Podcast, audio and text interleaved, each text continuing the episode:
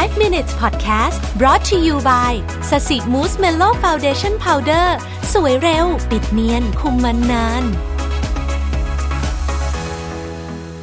สวัสดีครับ 5 minutes podcast นะครับ คุณอยู่กับผมรวิศ หาญอุตสาหะครับ บทนี้เป็นบทที่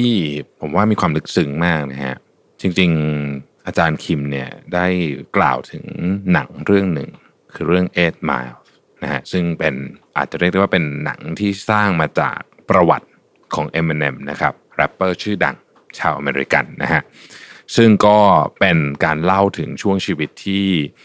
ค่อนข้างจะยากลำบาก คือคือ Eminem ในแกเติบโตมาในเมืองของดีทรอยต์นะฮะแล้วก็ในย่านที่ไม่ค่อยดีด้วยคือดีทรอยต์เองเนี่ยเคยเป็นเมืองที่รุ่งโรจน์มากนะครับคือสมัยก่อนนู้นนานมากแล้วเนี่ยดีทรอยต์เป็นเมืองที่รุ่งโรจน์มากเสร็จแล้วพออุตสาหกรรมหลายอย่างโดยเฉพาะอุตสาหกรรมรถยนต์เนี่ยไม่ค่อยดีใช่ไหม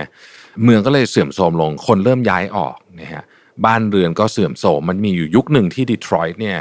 โอ้โห เรียกว่าเป็นเมืองที่น่ากลัว ติดอันดับต้นๆของสหรัฐอเมริกาเลยถ้าเป็นเมืองใหญ่เนี่ยผมถ้าผมจำไม่ผิดนะมีอยู่ช่วงหนึ่งเนี่ยเป็นยุคที่เรียกว่าแย่ที่สุดเลยนะฮะของเมืองขนาดใหญ่ที่อันตรายอัตราฆาตกรรมก็สูงนู่นนี่ต่างๆนั่นนะแล้วยิ่งคุณอยู่ในแหล่งเสื่อมโทรมเนี่ยนะฮะ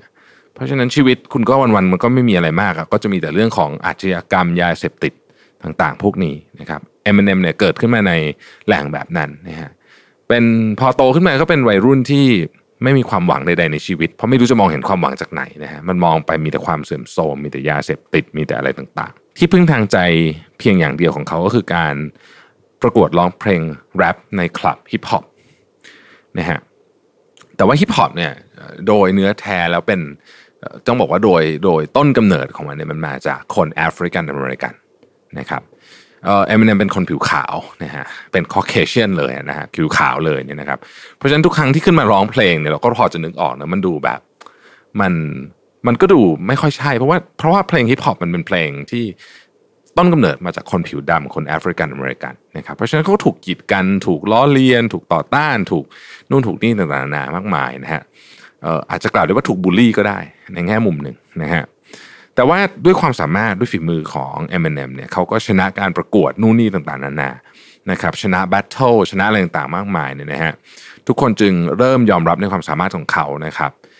ด้วยความสามารถล้วนๆเลยนะฮะมาใน condition ที่ต้องบอกว่ายากมาก เพราะว่าเอาพูดจริงๆ นักร้องฮิปฮอปส่วนใหญ่ที่ดังมากๆ ก็เป็นคนแอฟริกันอเมริกันทั้งสิ้นไปไล่ดูชื่อได้เลยเนี่ยนะครับจะมีคนที่เป็นผิวขาวเนี่ยโอ้โหนับคนได้เลยทีเดียวนะครับแต่ว่า Eminem เนี่ยผมว่านะถ้าเป็นนักร้องแรป ผิวขาวเนี่ยน่าจะอันดับหนึ่งก็ว่าได้นะฮะอาจารย์คิมบอกว่าไม่ได้แกไม่ได้สนใจอะไรมากเกี่ยวกับดนตรีฮิปฮอปหรอกนะฮะแต่ว่าก็พอฟังดูหนังเรื่องนี้ดูฟังเพลงเพลงนี้นะครับที่ที่ Eminem ร้องผมว่าหลายท่านพอพูดปุ๊บนะเลือกถึงหนังเรื่อง Eight Miles ก็จะนึกออกทันทีเลยว่าไอ้เพลงที่ว่านี่มันมีจังหวะยังไงนะฮะก็บอกว่าลองไปฟังเนื้อเนื้อเพลงดูสิจริงเนื้อเพลงเนี่ยนะฮะ เนื้อเพลงฮิปฮอปหรือว่าเนื้อเพลงที่ Eminem ร้องเนี่ยเป็นส่วนใหญ่ก็เป็นคำด่าคือนั้นนะฮะซึ่งก็ต้องเป็นอย่างจริงนะฮะเป็นคำด่าเป็นคำไม่สุภาพเยอะมาก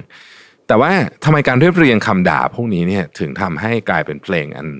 อันไพเราะ แล้วก็มีแฟนเพลงคลั่งไคล้ทั่วโลกได้นะครับ นี่คือคำถาม อะไรคือความแตกต่างระหว่างคำด่าหยาบคายของนักเลงข้างถนน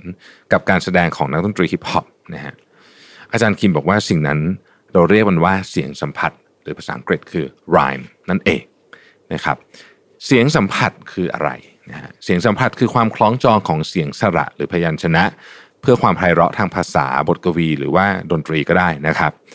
มันก็เลยมีกฎฮะนะเราเคยเรียนใช่ไหมสมัยก่อนนะฮะไอ้คำนี้ต้องไป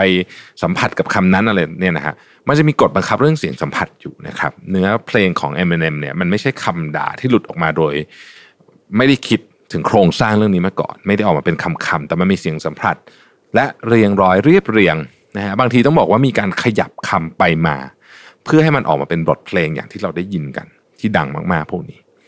เสียงสัมผัสจริงๆแล้วคืออะไรนะฮะอาจารย์คิมบอกว่าจริงๆ ผมคิดว่ามันเป็นกฎที่คอยควบคุมถ้อยคำที่เชื่อมต่อกันนะฮะคำบางคำที่เป็นเรียกว่าเป็นคำหยาบเลยนะฮะเป็น F word นะฮะก็ได้เป็นได้ทั้งคำด่าและเป็นคำกลอนก็ได้ รือเป็นดนตรีก็ได้ ถ้าเกิดว่าเราคิดว่าทำนองของเพลงของ Eminem เนี่ยเหมือนกับคำกลอนเนี่ยไอ้บรรดา F word ทั้งหลายที่อยู่ในในเพลงเนี่ยมันก็สนอหูไม่ได้เป็นคำด่านะฮะคือมันจะเป็นอะไรมันขึ้นอยู่กับว่ามีหรือไม่มีเสียงสัมผัสนะฮะคำด่าที่เกลี้ยวกราดเมื่อถูกควบคุมด้วยเสียงสัมผัส เมื่อถูกเรียบเรียงควบคุมด้วยเสียงสัมผัส ก็อาจจะกลายเป็นบทเพลงที่ไพเราะโด่งดังทั่วโลกได้ เสียงสัมผัสจึงมีหน้าที่เสมือนเชือกที่ ร้อยเรียงอัญมณีแต่ละชิ้นเข้าด้วยกันจนกลายเป็นสร้อยคอที่แสนเลอค่านะฮะความจริงแล้วเนี่ยไม่ใช่แค่บทเพลงหรือบทกวีเท่านั้นที่จำเป็นต้องมีเสียงสัมผัสกันนะครับ อาจารย์คิมเชื่อว่าชีวิตมนุษย์จำเป็นต้องมีเสียงสัมผัสที่สอดประสานเช่นกัน ทุกคนสามารถเป็นกวีแห่งชีวิตได้ เพียงแค่สร้างกฎขึ้นมาควบคุม และใช้ชีวิตให้ตรงตามกฎนั้น หากเสียงสัมผัสทำให้คำด่า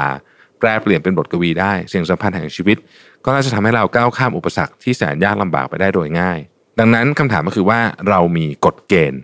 ที่คอยควบคุมชีวิตนี้หรือเปล่า ผมว่าบทนี้นี่มีความลึกซึ้งอย่างสูงมากเลยนะครับ ขอบคุณที่ติดตาม 5 minutes ครับ สวัสดีครับ 5 minutes podcast presented by แป้งพับสสิมูสเมลโล